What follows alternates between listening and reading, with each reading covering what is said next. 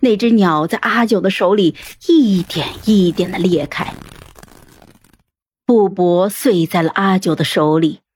我惊讶的睁大了眼睛，我看见他抛下了剑，朝我跳了过来。枯井极深，好在是夏天，井底的烂泥救了我们的命。阿九在下落的时候护住了我，给我当了人肉垫子。我身上只有一些皮外伤。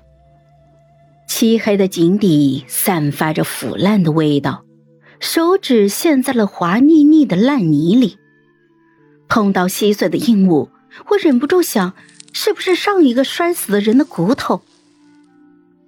纵使我从小就早会，这困在伸手不见五指的井底，再加上腿上的疼痛，也不过是坚持了半刻钟。我还不见人来救我，我就扁了扁嘴，从默默掉眼泪到啜泣，最后就是嚎啕大哭，俨然忘记了我身下还有一个人。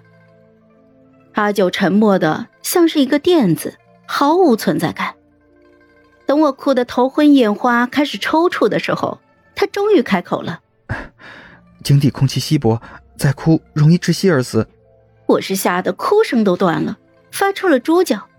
想起来还有这个舍命救我的小哥哥，年少不懂事，再加上有些恐惧，我像是抓住了救命稻草一样，脱口而出：“啊，救我，救我！”那时阿九应该伤的比我还重，但是他淡淡的应了一声：“好。”沉稳，冰冷。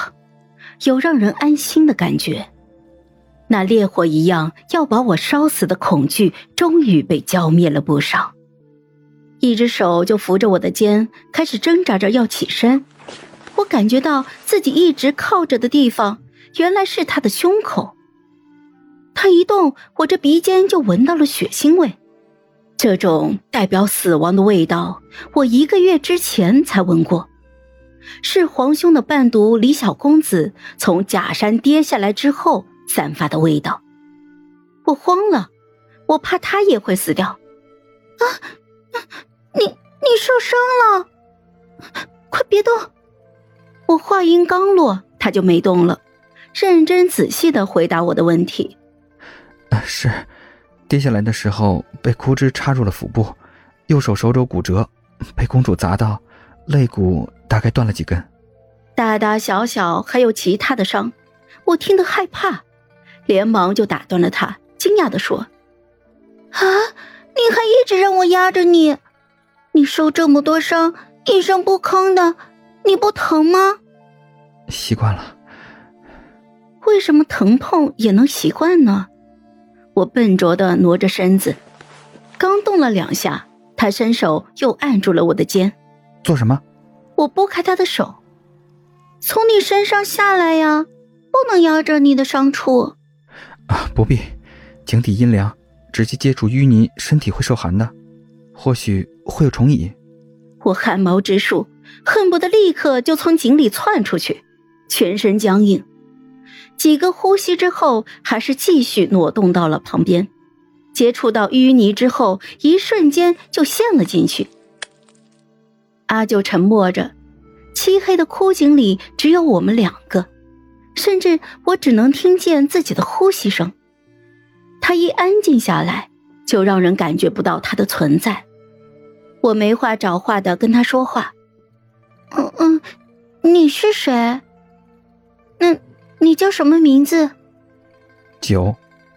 我问的问题，他大部分都沉默，只回答了我他的名字。